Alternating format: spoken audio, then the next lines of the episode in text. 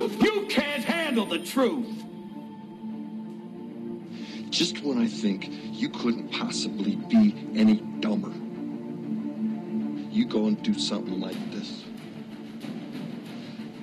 And totally redeem yourself! You're gonna need a bigger boat. Get away from her, you bitch! The first rule of Fight Club is you do not talk about Fight Club. Beyond! Yippee-ki-yay, motherfucker.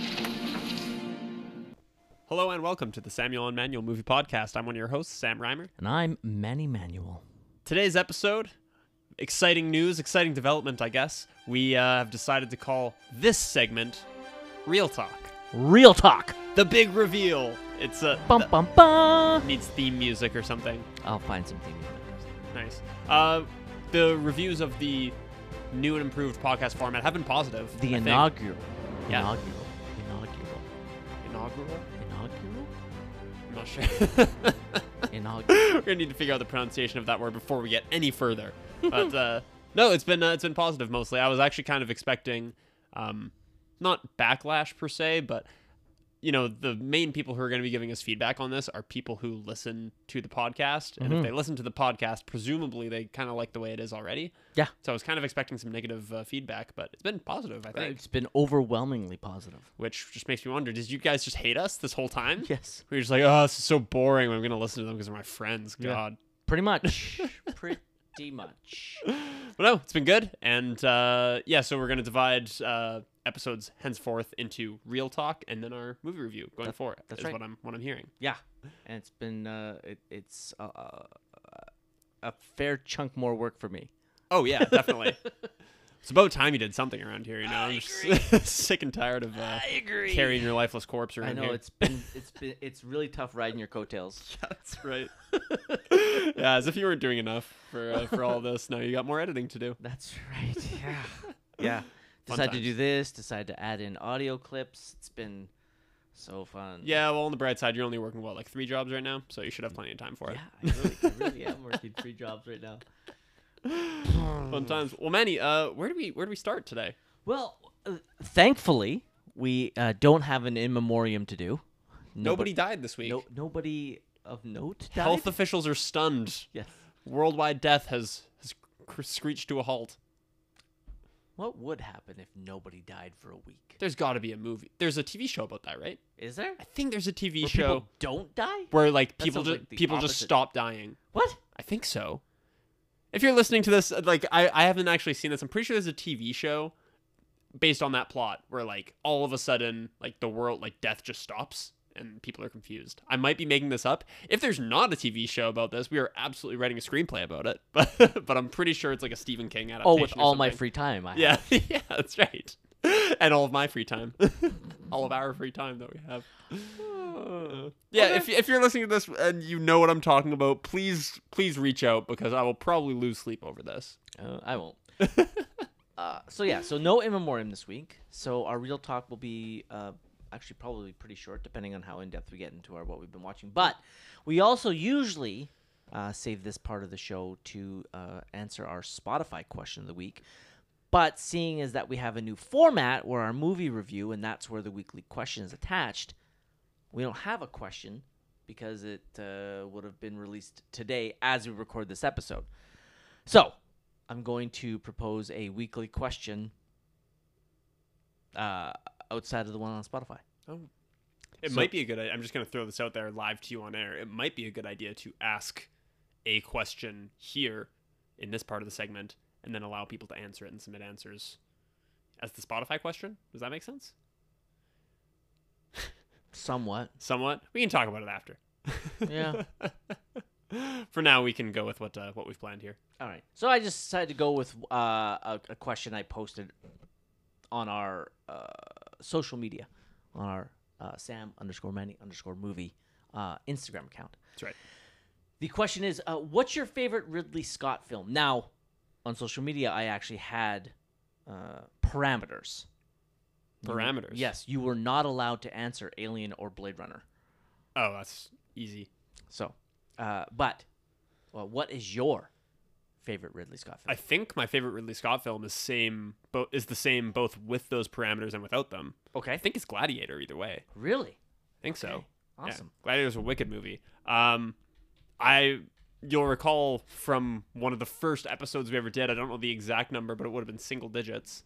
I want to say like episode five or something. Sweet Jiminy Crickets. We did Blade Runner and Blade Runner 2049. We did. and uh, Blade Runner, good, not great. Like, Blade Runner 2049 is is the superior film, which is probably controversial. Did we rank those? Did we give ratings at that point? I don't know if we gave ratings, but I think we said which we liked better. Oh, I I think kn- we, I I think we know both said 2049. Yeah, uh, Blade. I, I'm, I'm a. F- I like Blade Runner. I think it's a visually stunning film, Mm-hmm. but it's not overly entertaining. It's also got a great score. It does have a great score. It just has a really basically for me, Blade Runner has a great ending. Mhm. Like that last scene uh, with Rutger Hauer is phenomenal. Yeah. and the rest of it is fine. Yeah, it's pretty good. Blade Runner 2049 is a masterpiece. Uh, I had a couple other candidates, Alien obviously being one of them. Okay, Uh, the only other two that were really in contention for me were Thelma and Louise nice. and uh, The Martian. The Martian is my answer. Oh, okay. Yes, uh, Alien would be number two for me. I'm surprised at that actually. I thought Alien would be number one for sure for you. So did I, but I've really started to. The Martian is becoming one of my comfort movies. When I'm like, I just want to put something on, uh, I I go to The Martian often, to the point where I'm like, I need to not pick The Martian. I have another comfort movie that's really fucked up. Like it's it's kind of fucked up that it's a comfort movie, but every time I watch it, it's so fucking good. It just kind of puts me at ease. But I, it's disturbing. What is it? Spotlight. I don't think that's disturbing. Okay. I mean, I can see why you think it's weird that like a movie about unveiling a lar- the largest sex abuse scandal in human history, uh, why that would be disconcerting. But I don't know. It's about uh, it's procedural, like you said. There's there is a com- yeah, a fuck another procedural. yeah. There's a comfort in like the fact that there's like this evil thing that happened and devoted people uncovered it based on pure willpower and force of good. There's this there's this like comfort in knowing that. I, I think. love that movie. Yeah, it's a really good movie. Yeah. I enjoy that one more every time I see it. Mm-hmm. The Martian does not feel like a comfort movie to me. It feels like very stressful, very stressful. And the parts that aren't stressful is all talking about like the types of chemicals that are in your poop, like talking about like manganese levels and shit like that. I can't remember exactly how it goes, but yeah, it just does not feel like a comfort movie to me. But teach their own. I I also really like The Martian. All right. Also very good movie. Cool. All right.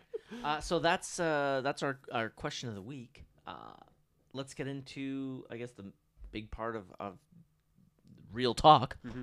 Uh, Sam, what have you been watching? Right, so I got four that I was watching this week. Uh, I'm excited to talk about all these. We'll start. Uh, we'll start at the beginning where it makes sense to. Uh, I will rewatched, rewatched. I've probably seen this three or four times now, if not more. Uh, 2012's The Hunger Games. Okay. Uh, Katniss Everdeen voluntarily takes her younger sister's place in the Hunger Games, a televised competition in which two teenagers from each of the 12 districts of Panem are chosen at random to fight to the death.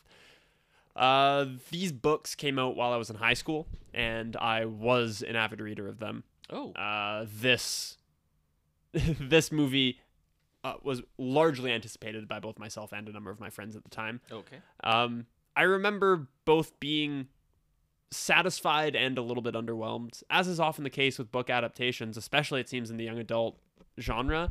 Uh, as it turns out, unfortunately, uh, there's just so much under the surface that is impossible to translate to the screen.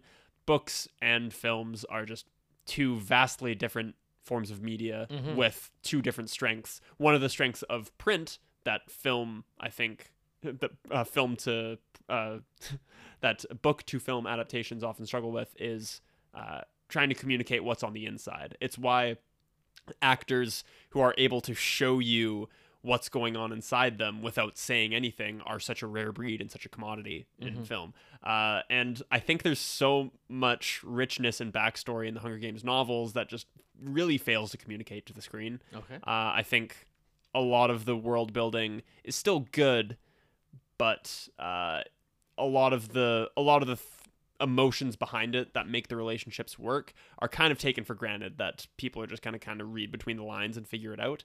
Um, in particular, there's this love triangle between uh, Katniss, played by Jennifer Lawrence, and uh, her two uh, male love interests, Gale and Peeta, and it just really doesn't translate on the big screen. It's very uninteresting. Whereas she does have valid reasons to uh, love and respect both these men in the books. It really just doesn't translate to the screen. So um, I find that aspect of it disappointing. I still really think that the direction of this movie is actually really good. It's directed by Gary Ross. Um, Seabiscuit. Oh yeah, true. um, I really like uh, how when we get in the arena, it's a lot more handheld, a lot more intimate, a lot more frantic. Uh, he really captures the brutality of it well, even though this is a young adult series. Uh, the violence is treated with a lot of maturity, and I think it's better for it. This inspired an entire generation of young girls to learn how to use a bow and arrow and to wear their hair in a braid. Uh, the cultural impact of these films cannot be understated. I had mostly a good time, but also was left feeling a little bit disappointed. Uh, on previous watches, this probably would have been a four. I gave it a three this time. Oh wow. Yeah. Okay, draw. Uh, you've uh, you've seen these movies, haven't you? Or Movies? No. movie? Yes. Movie? Yes. I've seen the first one. That's it. First one? Okay. Yeah. Um, well, that's a nice transition because I'm probably now going to attempt to sell you on uh, the second installment in the series, The Hunger Games Catching Fire. Okay. Uh, Katniss Everdeen and Peeta Mellark become targets of the Capitol after their victory in the 74th Hunger Games sparks a rebellion in the districts of Panem. So, spoiler alert for the first Hunger Games, I guess. uh, they win. Um, this film, I think, is a lot stronger of an entry, and it seems that I'm not alone in thinking that since the Metascore is approximately eight points higher. Got a 76 versus a 68. Um, This film really leans into the dystopia of it all, and we actually spend a lot more time out of the arena than in it in Catching Fire. We spend a lot more time focusing on the characters, focusing on the ramifications of the events of the first film, the effect that it has on the entirety of uh, their world. Um, whereas the world building in the first film is okay, we really begin to see the sparks of a revolution uh, begin to ignite in this one, and it's all perfectly. Um, uh, it's all reasonable. You can see the dominoes kind of fall.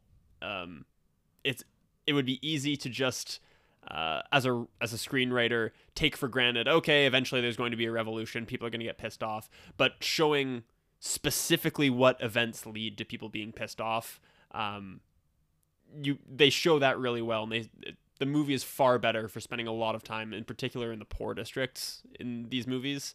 Um, spending time with the poor, downtrodden people who are just fucking fed up of being stepped on. Um, so yeah, I, I think Catching Fire is a is a far stronger installment than The Hunger Games. I gave it I gave it a 4 again this time around. Um, so I would encourage you to watch at least this one. I've actually only seen. Uh, I'm gonna tell you right now, the next two films I'm gonna talk about are not the Hunger Games films. I didn't watch all four of them this week. Um, but I think I've seen Mockingjay Part One, and I don't think I've seen Mockingjay Part Two, even though I've read the book. Wow. Yeah, I know I'm a fake fan. Yeah, uh, but I, I heard honestly Mockingjay was just kind of so-so, Okay. so I never really never really went back to it. But, uh, but yeah, I really enjoyed both the book Catching Fire and and the movie. Um, do you see yourself ever maybe going back to these at any point? Not particularly. when we get to those years, Yeah, maybe. Unless So a I'm- decade down the line. Yeah, I, I, I do- uh, this isn't burning a hole in my cinematic watch list. Uh, No. Um, I okay, I'll give you a many reason for watching them. I, I don't think this is going to sell you on watching them before that, but a reason why you might be interested. A in both the first and second Hunger Games films, a delicious role, supporting role. Um, he's not in the movie a lot. Oh, oh, are we talking about Touch of the He, he's not in it a lot. He's just in it a touch. well, I said in the first one. yeah, the second film he that uh, is a, I will also lie, that- great. that is a selling point. No, Stanley Tucci in these movies is great because Stanley Tucci's great in he's fucking great in everything. he's becoming one of these people for me. We're just like just by nature of his face being on the screen. I'm like, oh yeah, this is this is gonna be fun. Is there is Stanley Tucci in any of the Transformer movies? Yes, yeah, he's in the piece of shit fourth one Okay. that I uh, that I saw in theaters Okay. and have cited as probably the worst movie I've ever paid to. I've Is ever paid Dark, money is to that. Dark Side of the Moon? Who fucking cares? It's, Re- Re- uh, it's uh, hold on. It is I've seen one, two. I, I've seen the first three. Age of Extinction. okay. Age of Extinction, I. Whatever. I, don't fucking care. I honestly can't remember. I'm honestly unsure if I've seen the Transformer with him in it. Transformers Four is the first one with Mark, Mark Wahlberg in it. Oh, it And, is? Yeah, I just confirmed Stanley Tucci is in it. I did Okay, erase that part then- from my memory. Then I haven't seen it. and also another actor I kind of hate is uh, T.J. Miller is in that as well. Oh, remember him? he kind of a douchey doucherson? Yeah, like in real life and in the movie. Yeah. Yeah, he's like the comic relief character, and he is not funny. He's slightly enjoyable in Deadpool. Yeah, picture that, but PG Um, and uh, with worse ri- worse writers. yeah, with Michael Bay writing the comedy. I mean, I don't know if he has a writing credit on, oh, but you I- get what I'm saying. He does not have a Yeah. writing credit. You get what I'm saying. I do. His style of comedy. Anyway, uh, so that is uh, that was that as far as uh, the two Hunger Games installments that I watched. Uh, Here one of the go. one, one of the ones I know Manny's excited to Here we talk to me fucking go. Here we fucking go. Uh, I hope you start with the right one. 2020's Shiva Baby. That's the right one. Because I want I want to end with the other one. At a Jewish funeral service with her parents, a college student runs into her sugar daddy and an ex girlfriend. I. Can I? Yep, go ahead. Is that the end of the plot? Yep. What made you watch this? Uh, I wanted to. Uh, I wanted to watch this. Emma had seen it before, and You'd seen this before? Emma had seen it before. Oh, So uh, she watched it and said she liked it. Uh, and then, of course, it got good reviews in the Manny Movie Club. yeah. Uh, so it had kind of been on my list for a like little almost bit. like rapturous, actually. Yeah, Like I think like pretty much fours across the board. yeah. Uh, so and on top of that, it's hour 17. And when I see hour 17 minute watch time, the same thought usually crosses my mind, which is, oh, what an easy watch. That's that's what crosses my mind when I see when I see oh hour 17. This will be easy to watch. This was a chore in all the best ways. My Letterboxd review said that this this was torture. This was torturous to watch. It is supremely uncomfortable. Uh, but like in a good way. it's intentionally uncomfortable. It is unbelievably uncomfortable. Yeah. And even more enjoyable because of it.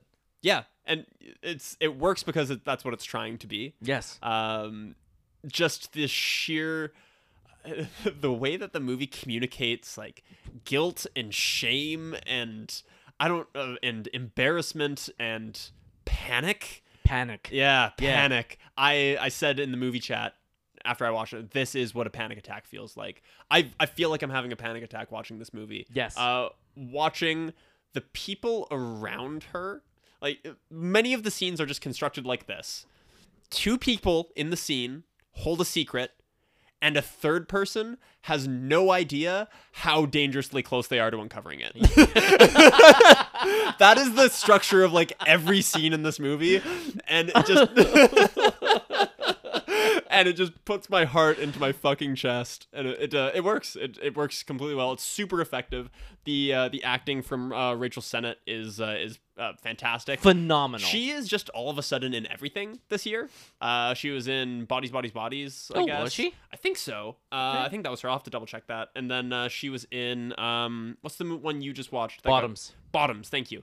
Um, and she was in that as well. Mm-hmm. So uh, it just feels like she's just kind of all of a sudden in everything, and uh, she's doing great. I think uh, she's I've liked her and everything she's in so far. Um, yeah, this movie is so well written and well shot. It's a small little intimate budget. All of the scenes basically are just conversations. Yep. It's just conversations shot in close-ups, and it's an hour and 17 minutes long. And it's one of the most uncomfortable experiences of my life, and I gave it a four because it's so good. It's so fucking good. I cannot recommend this movie enough to people. Like it is so good. I had such a great time. I don't know. I was I went into this pretty like hesitant.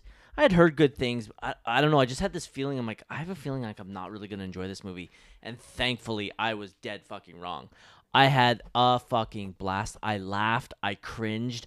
I watched part of the movie with between the fing- between my my fingers mm-hmm. because I was terrified of what was going to happen. Yeah, your analogy of there's two people in the scene, they have a secret, and the third person scene is almost close to getting the secret. Absolutely fucking brilliant. The writing in this film is absolutely spectacular. Rachel Sennott is awesome. I don't know the actress's name, but she will forever be AAA to me. So she's in it. Right, of I- course, yeah. I was so excited to see her. Uh, Molly Gordon. Yeah. Molly Gordon is great. Yeah. Yeah. Uh, I had a great time with Shiva Baby, and I really implore anybody who hasn't seen it to definitely give it a watch. Like I said, it's under an hour and 20 minutes long, and it is one of the most harrowing yet thoroughly enjoyable movies you will watch this year for sure. Uh, a couple more shoutouts in this one, real quick. I was trying to figure out where I knew uh, the father from in this movie, uh, and I, I was trying to figure it out. I just saw now he's uh, the character Sy Ableman in A Serious Man. Uh, Okay. have you ever seen that one? It's a Coen Brothers 2009. Nope. Uh, really, really good. Uh, also kind of about the Jewish community, and uh, he's he's very good in it. Uh, and then also Polly Draper. I don't think I do know from anything, but she's the mom, and I thought she was fucking excellent. She was phenomenal. She's very sweet, very very kind lady for the most part, but also just a little bit of your stereotypical uh, Jewish mother. Yes. When are you gonna get married? When are you gonna get engaged? When are you gonna figure out your major? When you that sort of high pressure stuff. Uh, yeah. So ev- everybody in this movie is doing fantastic work, and including the director, uh, for sure. Okay, Here we go. Here we fucking go, people.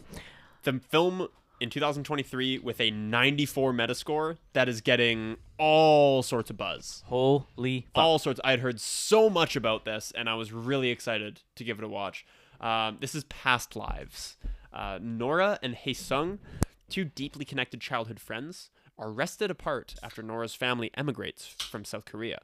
Twenty years later, they are reunited for one fateful week as they confront notions of love and destiny. Uh, this this is one of the most beautiful films I've seen in a long time. You're goddamn right. It is, first of all, absolutely stunning to look at.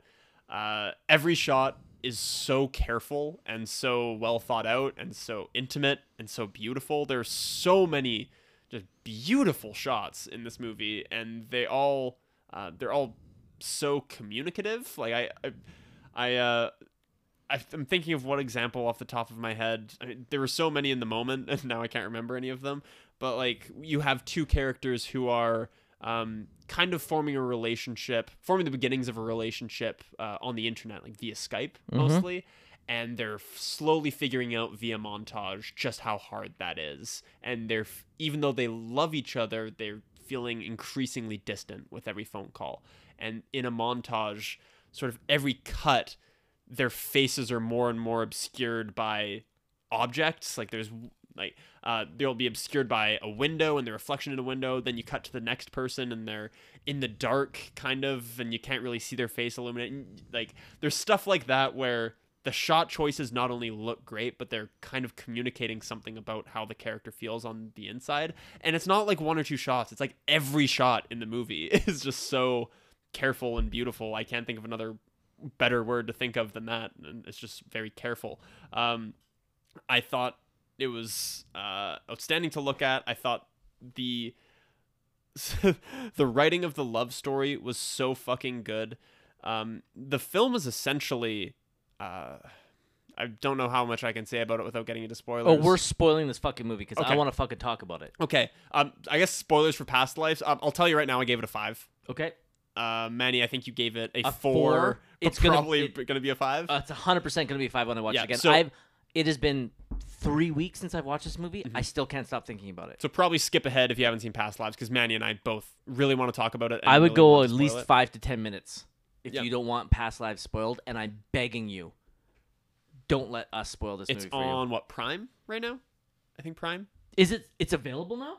It might be for rents or It's something. for- I, oh, I for it. I definitely watch it on on streaming, like or on uh, well on my Amazon Fire Stick. Yeah, I'm pretty sure it's for rent on Prime for like five bucks. It's for rental. It's Yeah. not. It's not streaming. yet. Even so, you know, worth the five bucks. I happily paid it. Um, so yeah, uh, definitely go see Past Lives. We're about to spoil it, so here we go. Um, I guess I just wanted to start by saying that the structure of this film is kind of simple. Uh, it's essentially just a love triangle. Yep. It's it's really just a love triangle. Who's she gonna choose? Um, and I, but the, it's the specifics of it and the execution of it that make it so special. I love that nobody is the bad guy Yep. that is one hundred percent correct. i personally don't blame Hae Sung for coming across the world to come see this woman that he's in love with Yep. i don't blame nora for feeling trapped in a long marriage and feeling a little drawn to this young man who she views as a, a bit of a missed opportunity or a missed connection It's the love of her life. childhood yeah it's the love of her life and i don't blame her current husband for both wanting her to be happy and feeling conflicted that he knows the love of his life is in love with somebody else. Mm-hmm.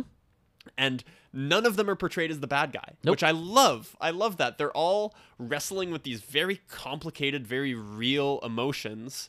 And uh, none of them are painted as the bad guy. It's all just some. It's all just something that they all have to deal with, and I think it's so sweet.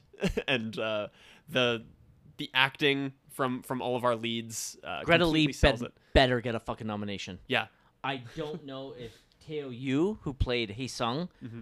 is going to be able to make it in in probably a pretty competitive field. Mm-hmm. But if Greta Lee does not get nominated, I will fucking be livid. yeah. Uh, I don't know if I have much more to say. Uh, if you have anything you want to hop in on, you go You're right ahead. Fucking rights I do because I finally get to talk to somebody face to face about this movie. Yeah. This movie is so delicious and absolutely eloquent in the way it tells its story. This is Celine Song's first film. Whoa! First film. Absolutely. Stepped into the batter's box and hit it out of the fucking park, Yep. man. Thank you for adding yourself to a list of filmmakers that I now need to watch every single time. Uh-huh. This was so. This just gave me such a incredibly great feeling uh, about love, about missed opportunities, everything you said. Like, it is a beautiful film that I will be watching on a consistent basis. The acting from everybody is so great, but you mentioned so many great shots. I actually didn't really notice as many great shots, but I what I loved is how softly the camera moves through scenes. Mm-hmm. It moves so just softly. It's never intrusive and it's never flashy, but it moves a lot and I love that. And I can't heap enough praise on the final scene of the film. Mm-hmm. The fucking one shot of them walking down the sidewalk In silence. in silence. They get to where he's getting picked up by his Uber. It stays in one take. It stays in one take until they have the final conversation where then you get coverage and mm-hmm. then it goes back to the same shot of the sidewalk as she walks back to her apartment and he's waiting there and opens the gate and their life the, the rest of their life begins. It is beautiful. It it left me uh, in all honesty, I I can't remember if I was crying or not, or just this complete euphoria washing over me of joy and sorrow and the idea of missed opportunities. This movie is,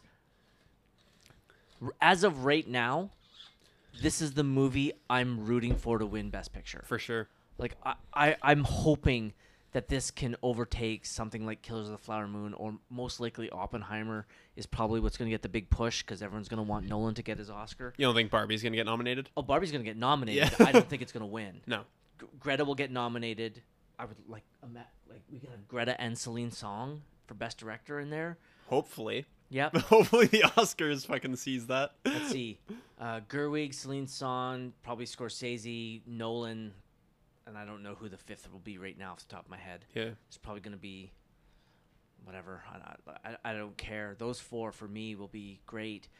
Um, I, I was gonna. I'm, I'm just trying to think of lead actress performances that are better than this. Well, Margot, Margot Robbie's gonna be nominated. Uh, who else? We had somebody else. Um, oh, um, sorry, the actress from Killers of the Flower Moon. That's not lead. Oh, that's not lead performance. You don't think? It's not her story. It's his. Yeah. Okay. I could see it being. Uh, if it is, if she is in lead, I'm gonna be heartbroken. Because I don't know who I'll cheer. I don't know who I'll cheer for. Hmm. Yeah. Um. I love this movie. I love this movie, and the more, the more I think about it, and the more I talk about it, the more I want to watch it again. And I can't wait to add this movie into my library. Uh, I had an absolute great time, and as of right now, yeah, this is my, this is my hope for winning Best Picture. I already, I already want to rewatch this movie. um, yeah, I'm I'm surprised honestly to hear you say you didn't. Uh, like I, I thought this was worthy of a cinematography nomination. Like I thought this was a breathtakingly gorgeous movie. To Oh, I. I think it was great, Yeah. but I, you you were singling out shots. Oh, yeah, I okay. remember like loving the cinematography, but I can't think of any shots where I'm like, oh, that was. I, I can't. My mm-hmm. my feelings on the movie were about the way it made me feel. Yeah. Not the not the visuals. Not saying the visuals were bad. I remember being impressed, Yeah. but I think I was just so overwhelmed by the emotions I felt from this movie that the cinematography, except for the camera movements, there wasn't any shots that I can think of right now that were like mind blowing. But I, I guarantee you there are some. Yeah. I, There was uh, well, at least uh, the trailer actually is playing on the IMDb page in front of me right now. The shot of them as kids going on their separate paths, like being silent for the first, having their little silent goodbye the first time. The shot of her going up the staircase And him up the road. Yeah, is uh is a great one, I think. Um, and then also there's a shot of them walking together in the park where they're not in frame, and uh the or maybe they are in frame. I can't honestly remember, but they're very far away, and the camera just kind of lingers and drifts towards the spot in the path where they're going to be, and it kind of meets them. And I just remember thinking the shots, like the look of the park, is beautiful. A- Anyway, like I I agree that this movie being um being gorgeous is not what made me give, give it a five. It definitely is the love story, but I, I did also just at least want to point out that I love uh, I love the look of it. Um, yeah, the the final fifteen. I think you said in your review on uh, when you posted in the movie chat, or maybe when you posted on Letterboxd, that this was this was already very good, and then the last fifteen minutes happened, and it's it's mind blowing. Yes. Yeah. I I just don't feel like I've had a movie tell me this about love. Love has been communicated in art how many hundreds of thousands, maybe millions of times in the history of humanity. And I don't, I feel like the things that this film was saying about art, I've never had an artist say to me. I've never had it communicated to me in art before. I, it's it's hard to say something fresh about the oldest topic in art in the world, mm-hmm. uh, and I, I feel like it did. awesome. That's uh, that's it for me. That's uh, all I've been watching. So, uh, Alright. Manny, you you go on ahead. Yeah. Okay. Sadly, I'm not gonna be able to touch that film. All right. no, you uh, are not. So the first movie I want to talk about is uh, a movie by the same director who did Shiva Baby. Uh, No, it's not. Uh, it's Leslye Headland, who did a movie I watched recently. Shit. Oh, um, No Strings Attached. No, not No Strings Attached. Uh, Sleeping with Other People. Nice. Um, a movie I really fucking enjoyed. So I wanted to check out some more of her filmography, and this one uh, was high on my list because it is a buck twenty seven. Uh, and the watch. movie is called Yep, uh, Bachelorette. Uh, three friends are asked to be bridesmaids at a wedding of a woman they used to ridicule back in high school. Uh, this stars Kirsten Dunst, uh, Isla Fisher, Lizzy Caplan, and why can't I remember her name? I'm looking right at her. Uh, Rebel Wilson. I'm just gonna throw this out there. Isla, I believe. Isla Fisher. Isla Fisher. Yep. Thank you. Um, this movie started off very bad. And I was like, oh no, this is not as good as Sleeping with Other People.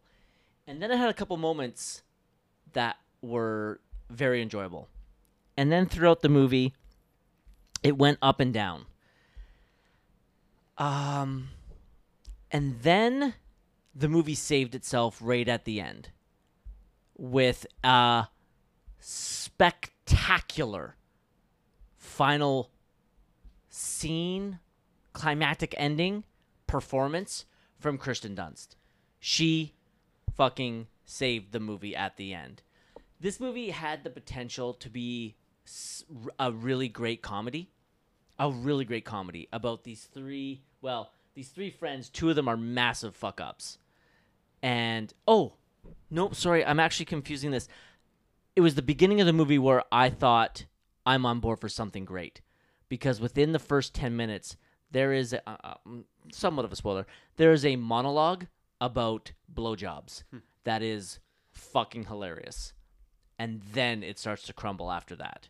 Until there's a few moments that are pretty funny and then it saves itself at the end. I had a pretty good time. It was easy to watch. It was under 90 minutes, so that's that kind of saved it as well. There were parts of the film that definitely didn't work, but there was a lot, uh, not a lot, but there was some that did. It's a movie that really kind of missed an opportunity to have a really great premise about these three friends. Uh, the plot doesn't even really tell what it is so I'm gonna kind of I'm gonna spoil it, but it's what it's the premise of the movie. These three friends wreck the wedding dress the night before the wedding, and their adventure through the night is to get this dress fixed. That's that's the basically the plot of the movie, and it's enjoyable to see them try to uh, fix it. Um, there's an actor in here that I think that you like is Adam Scott. Are you a fan yeah. of his? Yeah, I do like Adam Scott. Uh, he's in this, and he is in um, Sleeping with Other People. Oh yeah. He's very different in sleeping with sleeping with other people.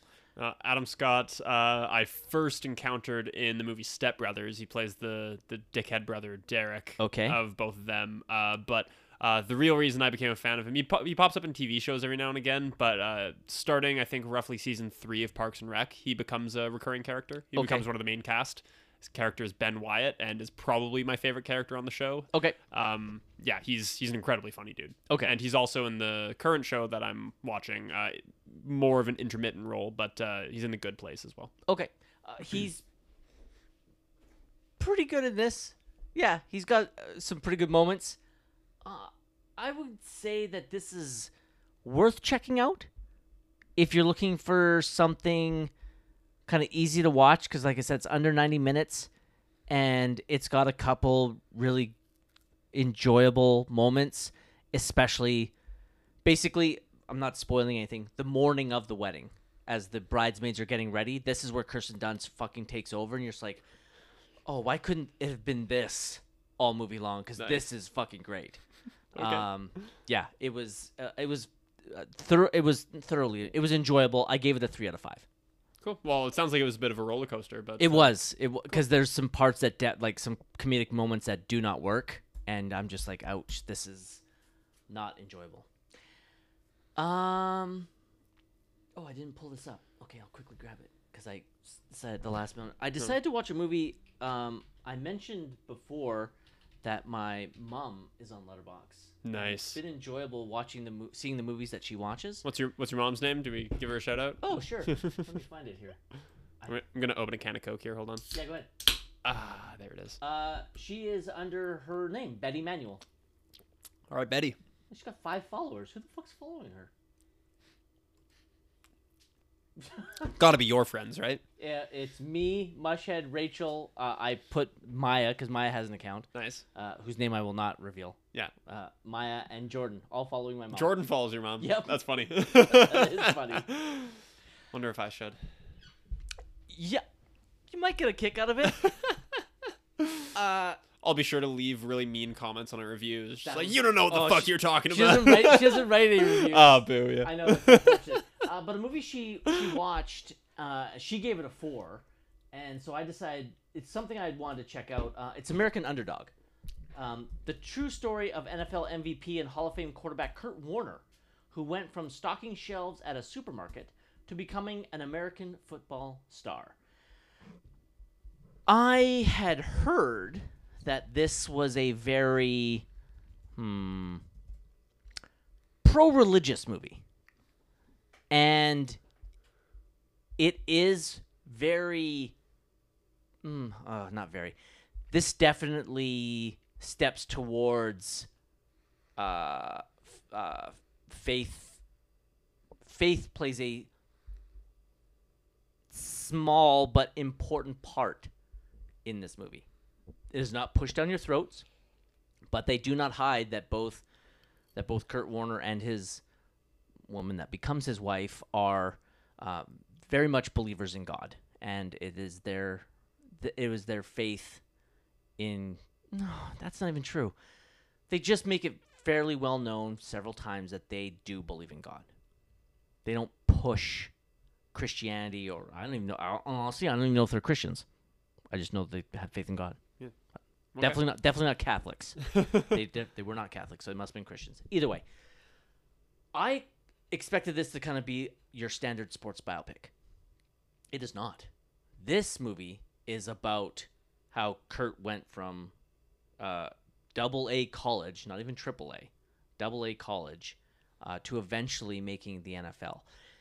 The part where when he makes the NFL and like wins the Super Bowl, when he makes the NFL, this movie is uh, spoilers uh, an hour and 52 Uh, it's probably about the hour 45 minute mark. Oh wow. So this movie is all about the incredible journey this man took to try to get to the NFL. He definitely hit um, like some very low points in his life, but not what you get from in your standard biopics. It's not that he got hooked up on drugs or anything like that. Just had a rough just had a rough go and things just didn't go his way. And it was a lot better than I was anticipating. I had a pretty good time with this movie, and yeah, I I, I found it perfectly enjoyable. Uh, I gave it a three out of five. Three out of five. Um, I usually say this with biopics. I mean, we've talked about a lot of music biopics in particular. Um, what bothers me most about m- a lot of biopics is the fact that the moral of the story is often isn't this guy so great? Like what interests me in in human stories is flawed people. I, I think I think having a flawed protagonist is important. Now I haven't seen this film. I don't know whether that applies here or it doesn't. What I will say is that I'm looking at Kurt Warner's name in the writing credits as well. So that tends to make me wary of films like this when the person or persons whom a film is about are very clo- are very heavily involved in the making of the movie. It tends to be it tends to be very uh, let's say one-sided. Yeah, I can understand. This is a very light Yeah. biopic. Yeah. I have no idea how much trouble Kurt Warner got into when he was sure. like and again, I know I know very little about the man. I've heard no nothing scandalous. Yeah. Uh, I'm sure he's I'm sure he is a good dude. I can tell you right now, there are aspects of his life that they show in here that you definitely see are true because they they show you footage, real footage after. That I'm like, good for you, dude. I don't know if I'm capable of doing that. A case point example. This is super shitty of me to admit, but I'm just gonna admit it. The woman that becomes his wife, when he meets her, she already has two kids, and her oldest son is blind and uh, had an accident when he was younger, and so has a learning disability. So he is blind and a learning disability, and it never trips up Kurt at all. And the, Kurt Warner ha- has him and his wife have set up this home where people with uh, learning disabilities and I. It's such a hard. Hmm. It's such a hard way to describe his son, who he has adopted, uh, is disability. This this person doesn't have Downs or anything like that. It is not a birth related. It is an injury related. I see. Yeah, and so not to diminish those at all, but it is, and I'm pretty sure the boy. I, I'd have to assume that the boy that played his son in the movie is blind, or if not, it because when he obviously his son now is in his 30s, so in the movie the kid is like nine. Uh, if it is not a real blind boy, it is the greatest blind performance you've ever seen in your life. No, uh, I mean, on his Wiki, on his uh, IMDb page, excuse me, on Hayden Zoller, Z- Zoller, Zaler, I don't know. Sure. On on the actor's uh, IMDb page, he is uh, he's he's got his his uh, eyelids are closed, and uh, he's holding uh, like a uh, I'm not sure what, like a stick or Yep. uh, I'm not sure what you call the devices that you see blind people use with the a walking stick? No. yeah. I'm not sure. At any rate, Shit, it has a name. at any rate, I'm pretty sure uh, pretty sure that is the case that he's a real life blind person. Um. i i anyway, the the story of Kurt Warner. If you're looking for a very easy biopic that's not asking a lot of you, this is a great one to watch. It's super easy. It's super friendly. It doesn't try to delve into any type of controversy. Even like I don't even know if he had any. The biggest controversy in his life is that he refused to give up on his dreams, and it really almost completely fucked him and his family. Yeah. like I, they went, they, they went really fucking low, and like kudos to her for sticking it out, even though at one point, eh, spoiler, she tries to get rid of him because she's like, "You, if this is what you want, I don't know if we can stick around." Huh. Um, yeah, it was. It's per- perfectly fine. A thoroughly enjoyable movie that you will just watch and just like that was nice, and probably won't think about again. Hmm. Yeah, All right, American Underdog. Yeah. Which leads into the next biopic I watched. And I watched this last night. This is Napoleon. The inspiration for the Ridley Scott question, I presume. Yes. An epic that details the checkered rise and fall of French Emperor Napoleon Bonaparte and his relentless journey to power through the prism of his addictive, volatile relationship with his wife, Josephine. This was directed by Ridley Scott. One of my, I don't know, could be my top 10 directors. Top 15 for sure. When Ridley Scott makes a good movie, he fucking nails it. There's a lot of movies his that I really like. This is not one of them. But I'm holding off final judgment because I have heard, as he has done with a lot of his movies, there's a four hour cut waiting to come to Apple oh, TV. No. Now, you say that, but some of his director's cuts I enjoy more than his theatrical, a la Kingdom of Heaven. Thank you. Yeah, I was trying to remember the name of that Yeah, one. Kingdom of Heaven, the theatrical cut, sure, it's fine. Director's cut is a fucking masterpiece. Hmm. It is a old school, epic movie told in absolute brilliance. Kingdom of Heaven is fucking awesome. Napoleon. Spoilers for real life. So I'm gonna spoil Napoleon Yeah. and that was real life. This movie had a real problem with tone. A real problem. There are three major battles shown in this movie, and they are fucking exquisite. They are exhilarating to watch, especially, I think it's Osterland.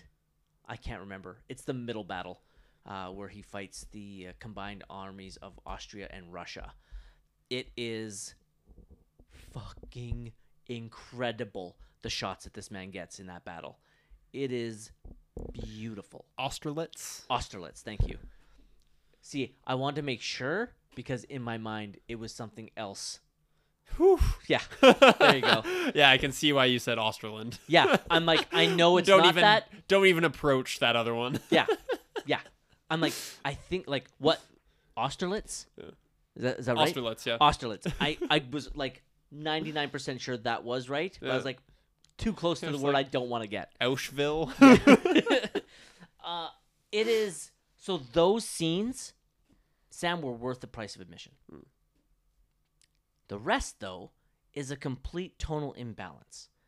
There's a big stretch of this movie that comes across as comedy and farce, and it is a complete departure from the tone of the rest of the movie.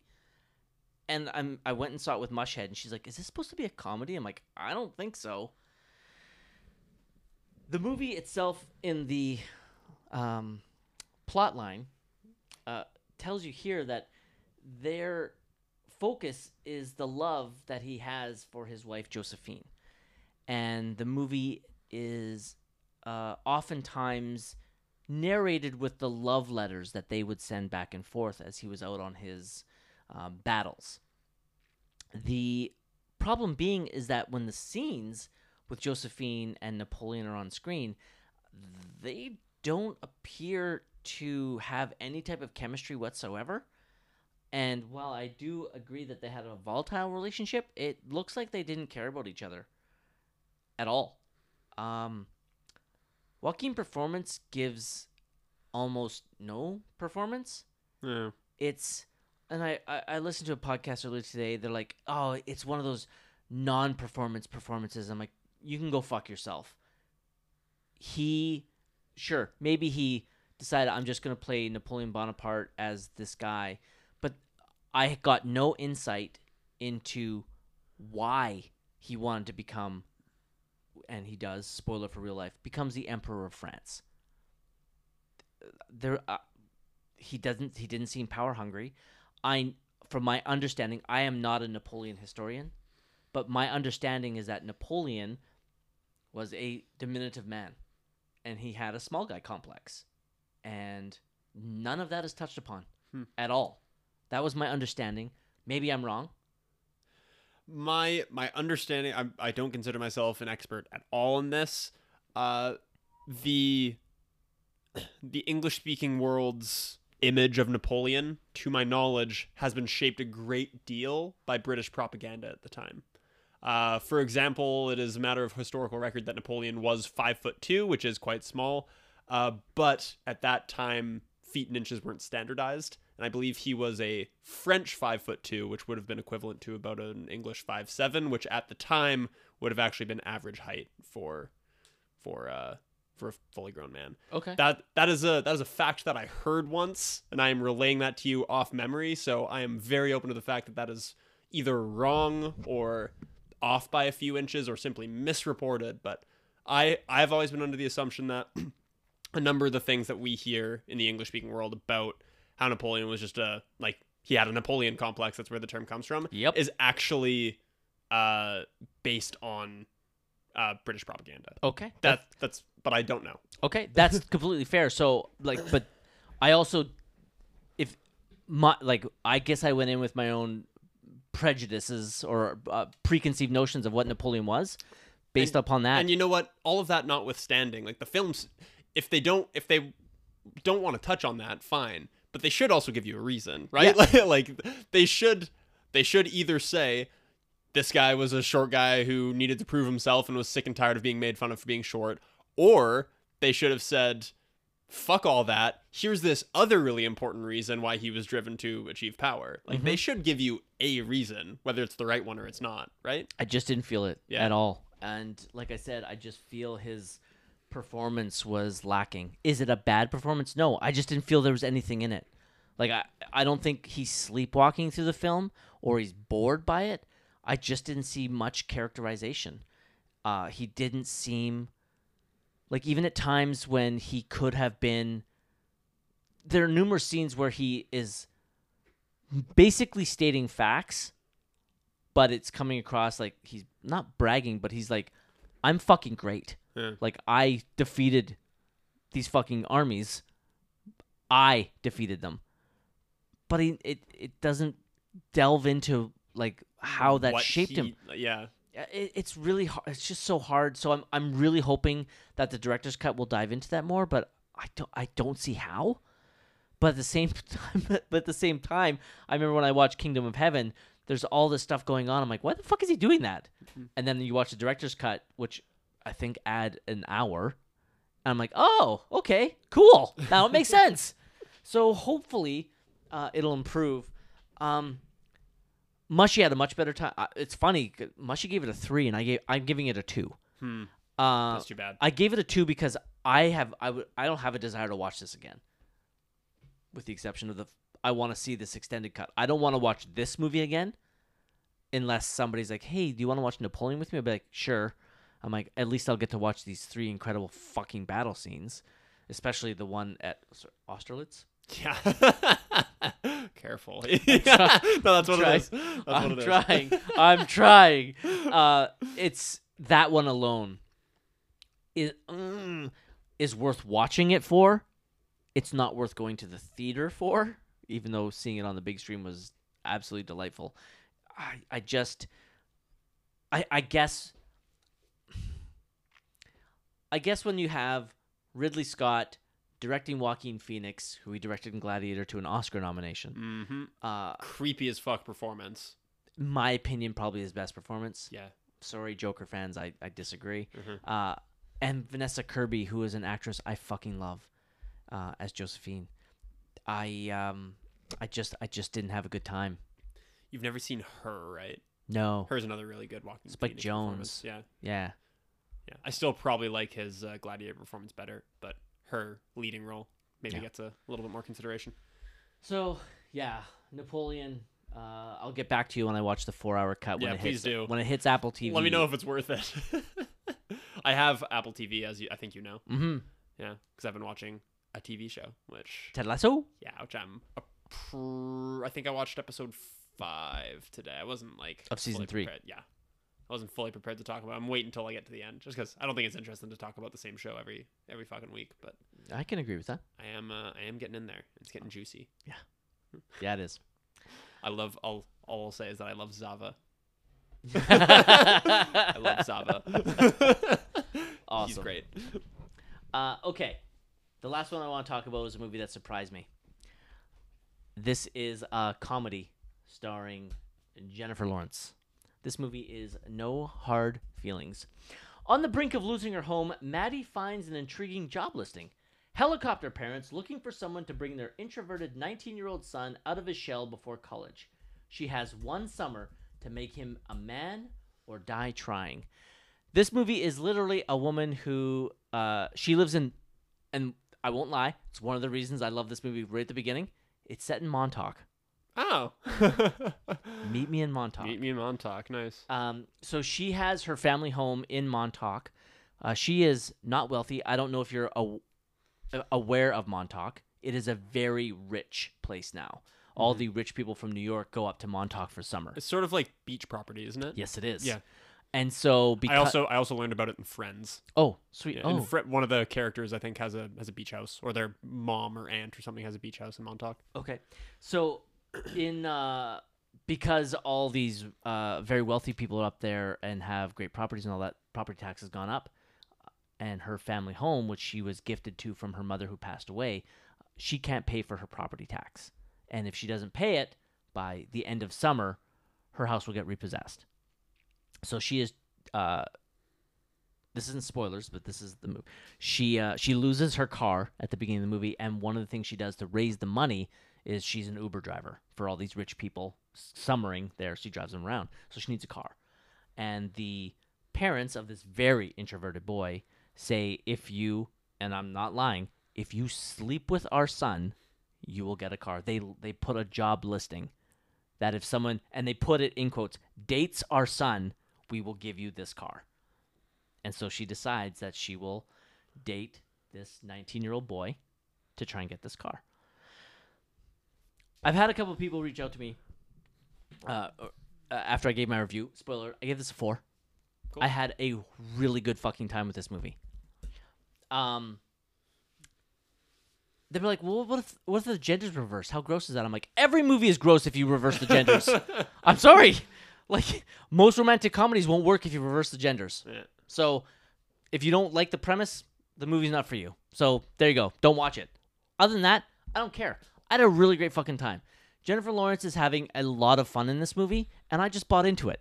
This movie is a throwback to the comedies I grew up on. Raunchy, over the top, R rated. Is this R rated? Yep, fucking. Oh, you know it has to be. There's one scene. Mm. that is R fucking rated. uh, besides the language, it this movie is. I had a really great time because, like I said, this reminded me of the comedies I grew up on in mm, a little bit of the 80s, but mostly 90s. It is not afraid to offend people. It is not afraid, and it makes fun of that. There's a scene. There's a scene where she goes to a uh, pre-college party. Uh, by the way, she's 32 in the movie, and she's dating a 19-year-old, but she's pretending that she's 28. Anyways, fun. She goes in there, and you have all the you know millennial kids, the Gen Zers in there who get offended by everything she does. So there's the kind of like the generation gap comedy as well, which I bought into. There, there was a joke. I'm gonna spoil one joke because it's a minor joke, but she's going through the house trying to find somebody. So she opens up all these doors in rooms in this big house party. Nobody's having sex. They're all watching TikTok or playing video games. Like, is nobody fucking? That's pretty funny. yeah, actually. I had a I had a really good laugh at that. That's really funny. Um, so I had I had a really great time with this movie. It does some things I didn't expect, and as is as is um, par for the course for a lot of really great romantic comedies and for movies in that self, they'll take a, a pop song and make it integral to the movie. And with this, they do it, and they did a good job with it, and I found it quite touching. And that that scene, uh, where it it's it's used to its where it's used to its best dramatic effect, is where when you have a actress of Jennifer Lawrence's ability, because the shot lingers on her, um, reacting to that song being played, and it is. I was just looking at it right there. I'm like, that's what you get when you get an Oscar winner in a romantic comedy. um, I completely understand if some people watch this and don't enjoy it. it's comedy, and I know that when it comes to comedy, I seem to be in the minority in what I find funny, and then what a, the majority finds funny, I see I I tend to kind of almost roll my eyes at. So if people watch this and they don't enjoy it as much as I did, I completely understand. Uh, so please take my recommendation of this movie with a grain of salt and know that I tend to not be with the cool kids when it comes to comedy. I guess Yeah. I'm not saying I'm not saying I'm I'm a, what's the fucking word I'm looking for.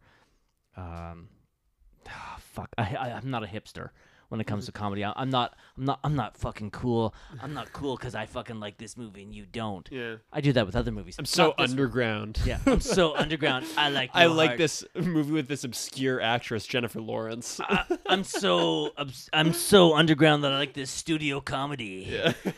Um, but like I said, I can completely understand if people watch this and they don't get the enjoyment I did. Maybe it just hit me at the right time. Yeah. But I had a really great time. Easy four out of five for me. This is a movie I for sure will be watching a few more times, uh, without a doubt. Uh, anytime I want to put on a, a nice romantic comedy, I'm sure No Hard Feelings will be one when I want something. I shouldn't say nice, a little bit more raunchy. Yeah, um, I've heard a fair amount about this movie. Um, it seems like every time I see somebody talking about it, most of it is pretty lukewarm. Yeah, I- and I- I can understand it. I don't think I've actually seen too many people just say like this movie sucks, uh, which is encouraging. Yeah. uh, it's I would I've been avoiding using the word polarizing because I, I haven't really had I haven't really seen a lot of outright negative reaction. Mm-hmm. Say most of it that I've seen has been lukewarm, lukewarm with a couple people sounding kind of like you, like hey, this isn't an all timer, but it's definitely definitely enjoyable. yeah, Um, so I don't know, maybe uh, there's a decent chance I check this out at some point. yeah, Um, definitely not an all timer. yeah i don't i don't know from my impressions of this uh if it'll if it'll really be my thing but i i might uh i might give it a go What are your thoughts on Jennifer Lawrence? Like, positive i think she's a very talented um dramatic actress i mean um i just talked about the hunger games two i just talked about two movies of the hunger games and i don't think i said her name once so i don't think she's the best part of those movies even though she's the lead okay, what are your thoughts on Jennifer Lawrence, the personality, the person we see on talk shows? Uh, I I like her. Uh, It seems like the internet kind of turned on Jennifer Lawrence. Yeah. it feels like the internet kind of doesn't like like oh she thinks she's so quirky. I don't think she thinks she's anything. I, like she strikes me as somebody very authentic. I could be wrong about that. Maybe she's totally maybe her personality is completely thought out and fabricated and branded. But to me, she just strikes me as kind of a fucking goofball who likes being herself and likes goofing around. I agree. That's the that's the impers- the impersonation. That's the impression I get from her as well from all of her interviews. She's just like she doesn't put on a show. She doesn't she gives sound bites in the fact that she's just kind of speaking what she feels like speaking. I feel like she's the kind of person who is not really wanting to play the game. Yeah, She just wants to have fun, act, and just be herself. probably just says something about uh, Hollywood and societal expectation of actresses. Because Mm-hmm. I mean, like Brie Larson also comes to mind as like the opposite of Jennifer Lawrence, where she's like kind of a little bit uh, like I don't mean to sound negative here. She's a little bit on the colder side. She's not like the warm, open personality that Jennifer Lawrence is, and people hate her for also not playing the game. Like you're supposed to sit in the chair and smile and say nice things about your movie and about your co-stars. But people also don't like Jennifer Lawrence, who like is also just being herself. So I don't know, feels like those feel like two opposite sides of the same coin to me. Funny how we're only talking about women that way. Yeah. You don't hear anybody talk about men that way. yeah. God, don't you hate how charming and funny and goofy Ryan Gosling is? Don't Yeah. you hate that guy? Don't you hate how incredibly engaging Brad Pitt is in interviews? God, fuck that dude. Fuck that guy. Jesus Christ. Yeah, that's totally true. Society true. sucks. Uh, yeah. I don't honestly, Sam. I actually don't know if you would like this movie or not. So If I was to guess, I like I don't like going into movies thinking this way where I'm like, I think I'm gonna give this a three. But honestly, it just strikes me as a three. A movie I would probably enjoy but then forget about. I think 100% you give this a three. If you gave this a four, I'd be so excited. But Yeah. I, I think this is probably a three for you. Yeah. Uh, so that wraps up what we've been watching. That wraps up uh, this week's Reel Talk. Please remember to rate, review, and subscribe to us on iTunes. If you give us a five star rating and a positive review, it does increase the profile of our podcast, allows more people to find us. You can also give us a rating on Spotify, which we greatly appreciate. You can follow us on Instagram and Threads, which I keep forgetting to post on. What a shocker! Uh, on Sam underscore Manny underscore movie. You can email us at sammanymoviepodcast at gmail.com. We didn't hear from Francis this week, buddy. Sorry. Ah, I know. boo. I know. Damn it. Yeah, our effect on the powerlifting community is diminishing. It really has. It really has. We should have called this powerlifting Yeah. powerlifting presentation. I don't know. Yep. Uh, uh, did I forget anything? You can follow us on Letterboxd at uh, Manny42 and Sam Reiner and, and and follow my mom, Betty Manuel. Uh, I don't. So funny. I think I did notice. I think when Rachel told me that she started following, I'm like, "Hey, mom, my friends follow you." She's like, "They do? How do I know that?" That's Adorable. funny. Adorable. Okay. Uh, for reel talk and the Samuel Manuel Movie Podcast, I'm Manny Manuel. Stay tuned. Thursday, December seventh. We're going to be talking about the Lost World Jurassic Park. I'm Sam Reimer. Adios.